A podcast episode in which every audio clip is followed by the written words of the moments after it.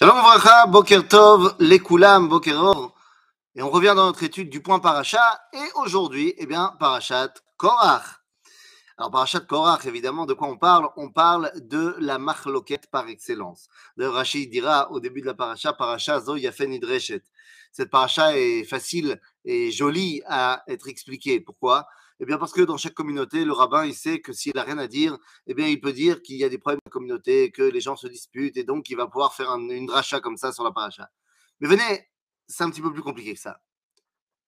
La marloquette est l'une des bases de l'étude juive. À tel point que, à propos de la phrase qui nous dira Elu ve'elu divrei Elohim Chaim, en fait, cette phrase-là provient de la marloquette entre Beth Hillel et Beth Shammai. Il y avait deux grandes écoles de pensée, Beth Hillel et Beth Shammai, qui se disputaient, disputaient, disputaient, jusqu'à ce qu'à un moment donné, arrive une voix dans le ciel et dise Elu ve'elu divrei Elohim Chaim Beth Hillel. C'est-à-dire les deux avis sont les paroles d'Akadosh Baruch mais la halacha, c'est comme l'un des deux. Rabbi Yitzhak Utner, dans son, dans son livre Pachad Yitzhak, expliquait que lorsqu'il y a Elu ve'elu, c'est divrei Elohim Chaim. Lorsqu'il y a seulement Elu, c'est divrei Elohim Metim. En d'autres termes, lorsqu'il y a la controverse, lorsqu'il y a une, vie dans cette étude, alors c'est les paroles du Dieu vivant. Lorsque c'est monolithique, eh bien, c'est les paroles d'un Dieu mort. Je me souviens, lorsque je me mariais, eh bien, juste avant mon mariage, des amis de France sont venus et je les ai amenés pour la première fois de leur vie dans une yeshiva. Et ils ont été subjugués parce que pour eux, la yeshiva, c'était la bibliothèque des religieux. Et dans une bibliothèque, tu peux pas faire un bruit. Et là, ils sont entrés dans le Beth Midrash en heure de pointe. Et ça, ça, ça, ça, criait dans tous les sens. Parce que c'est la vie. Et donc, la marloquette, elle est à l'origine quelque chose de très positif. Elle me permet de confronter mes idées à celles de l'autre. Et c'est ainsi qu'on va pouvoir apprendre. Mais à une condition. La condition, c'est que la marloquette soit légitime.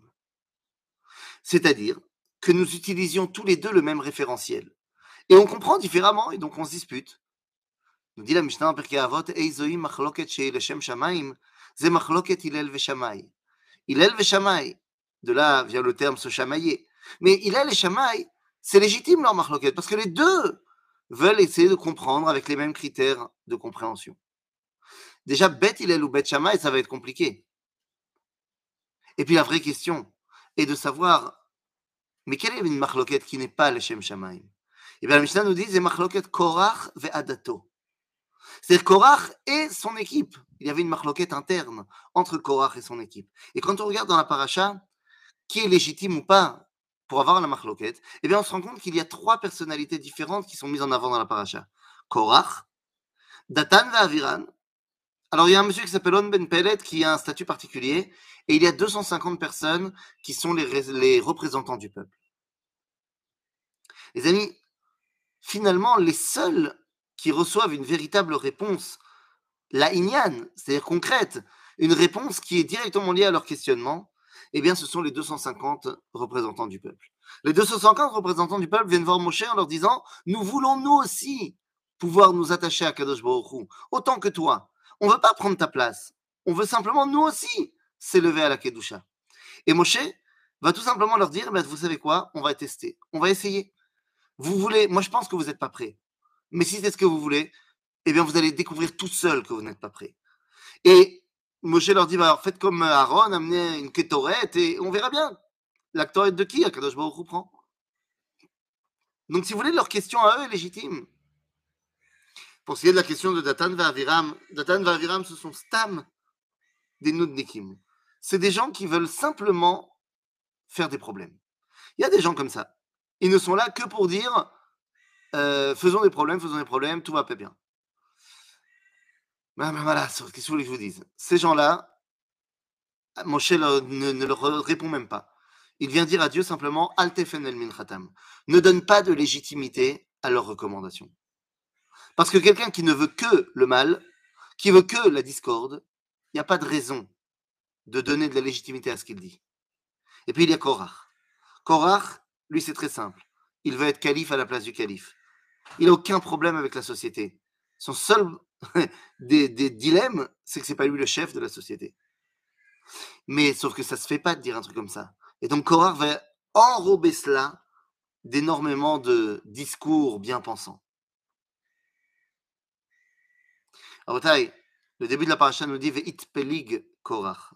Enfin, dans en hébreu, il y a marqué Ve'ikar korach, mais Onkelus traduit Ve'it pelig korach. C'est quoi Ve'it pelig Il en a fait une miflaga, il en a fait un groupe, un parti politique à lui. En d'autres termes, Korach, le grand problème, c'est qu'il est prêt à dire si jamais vous n'accédez pas à ma demande, eh bien moi et mon équipe, on s'en va. On créera notre propre peuple. Et dans la mesure où Moshe, lui, il n'est pas prêt à abandonner aucune âme juive, eh bien, il est obligé de donner suite aux plaintes de Korach. Mais elles ne sont absolument pas légitimes, car elles ne viennent pas s'inscrire dans la tradition juive depuis des générations. Enfin, à l'époque, ce n'était pas tellement de générations, depuis Abraham Avinu. Il décide que s'il faut, eh bien, il coupera les ponts. Toute identité aujourd'hui qui décide de marlocter parce qu'il veut mieux comprendre Zebeseder. Mais tout, tout groupe qui décide de se marlocter simplement parce qu'il veut prendre les rênes, ou alors parce qu'il veut tout simplement eh bien, euh, mettre en avant ses idéaux, et si vous n'êtes pas d'accord, eh bien, je m'en vais, eh bien, tant pis pour toi, tu n'es plus légitime. Et ce qui était vrai à l'époque est vrai encore aujourd'hui.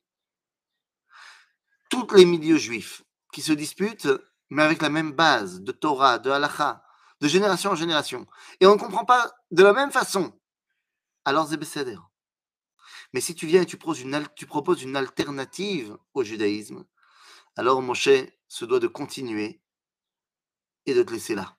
Soit tu décides de te calmer et de revenir dans l'identité d'Israël, et très bien. Et on peut ne pas être d'accord. Soit tu décides eh bien, de créer ta propre identité.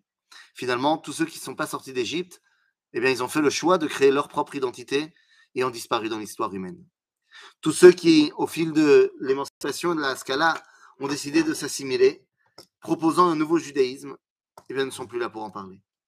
Il en va de même aujourd'hui peut-être pour le monde libéral qui décide de ne plus souscrire à la tradition de la transmission d'Israël et qui propose sa propre vision des choses et advienne que pourra, eh bien, je crains que s'ils continuent et persistent dans cette voie-là, ils s'excluent eux-mêmes de la tradition d'Israël.